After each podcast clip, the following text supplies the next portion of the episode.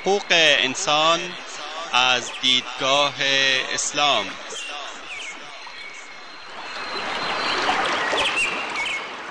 يا أيها الناس إنا خلقناكم من ذكر وأنثى وجعلناكم شعوبا وقبائل لتعارفوا إن أكرمكم عند الله أتقاكم إن الله عليم خبير.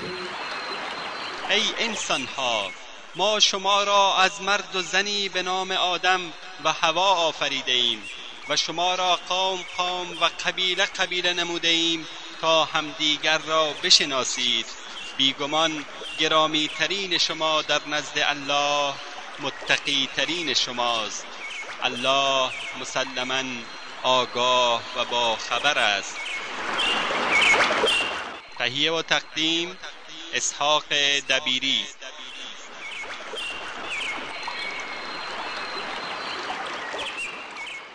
بسم الله الرحمن الرحيم. الحمد لله رب العالمين والعاقبة للمتقين وصلى الله وسلم على نبينا محمد وآله وصحبه أجمعين. أما بعد، شنوندگان عزیز، در حلقه قبلی درباره مسئولیت تربیت اخلاقی صحبت می‌کردیم که دنباله بحث ما چنین است.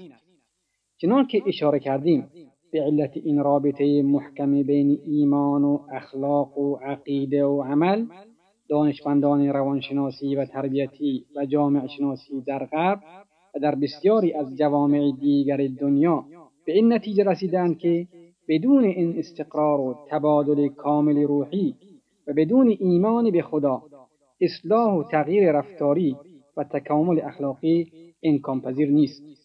فیلسوف مشهور آلمانی فیخته میگوید اخلاق بدون دین معنایی ندارد. گاندی رهبر بزرگ هند میگوید دین و اخلاق در حقیقت یکی هستند و قابل انفصال نبوده و به مثابه پیکری واحد می باشند که تجزیه نمی شود.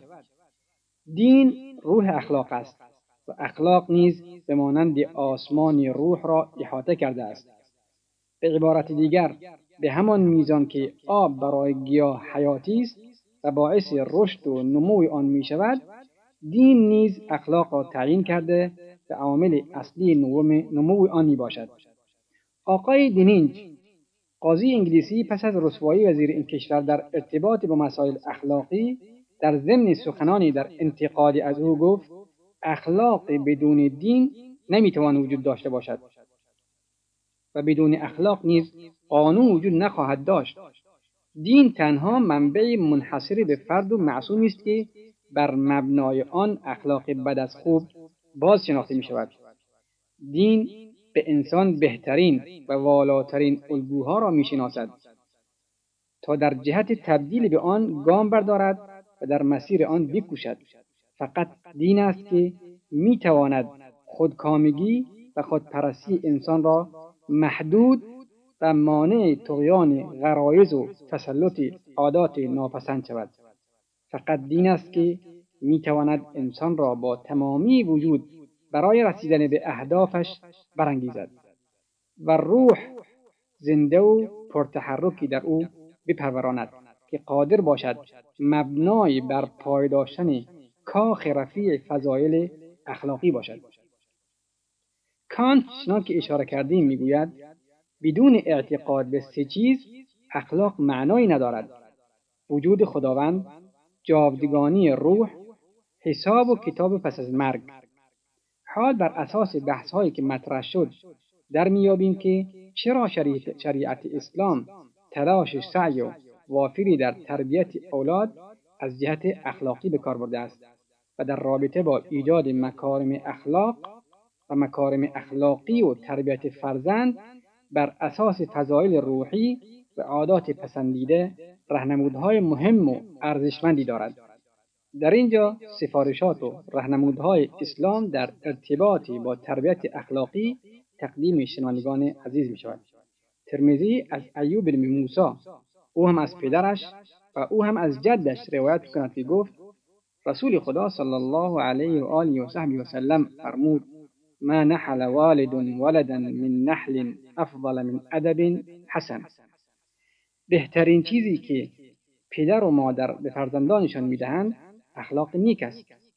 ابن ماجه از ابن عباس رضی الله عنهما روایت میکند که گفت رسول خدا صلی الله علیه و آله و صحبه و سلم فرمودند اکرموا اولادکم و احسنوا ادبهم. به فرزندانتان احترام بگذارید و اخلاق و رفتار آنان را به بهترین وجه اصلاح نمایید.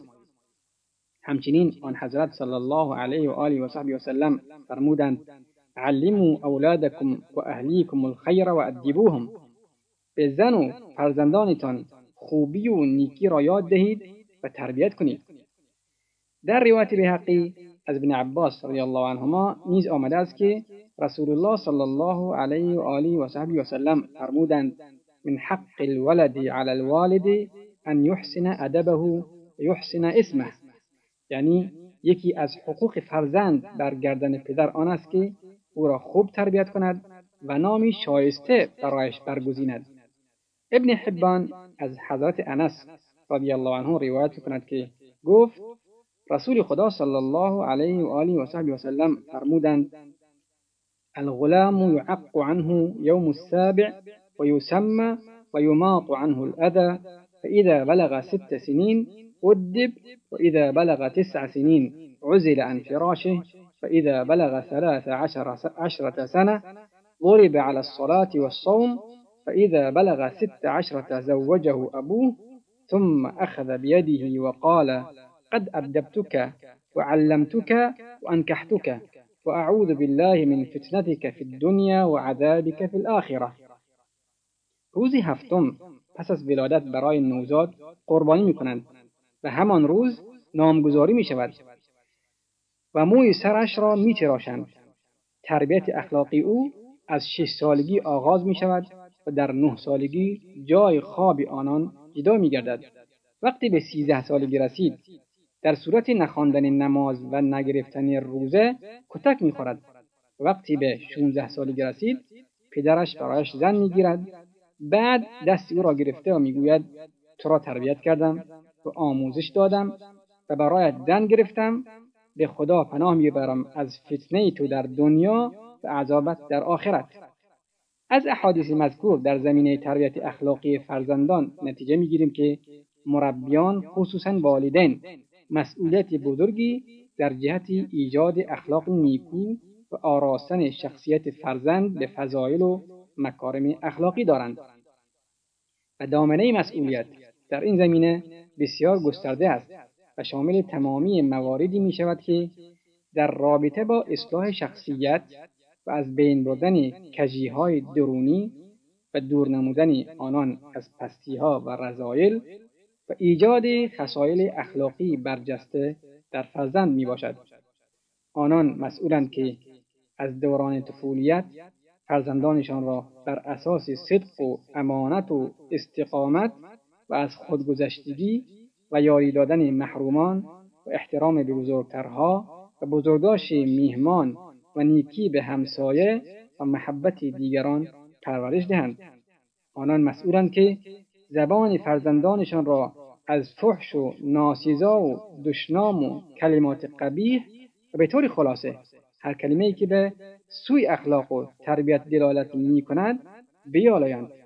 آنان مسئولند که شخصیت بچه‌هایشان را از امور پست و عادات ناپسند و رذایل اخلاقی و به طور کلی هر آنچه که باعث خدشه‌دار شدن شرف و عفت و انسانیت آنان می‌گردد به سطحی بالاتر ارتقا دهند.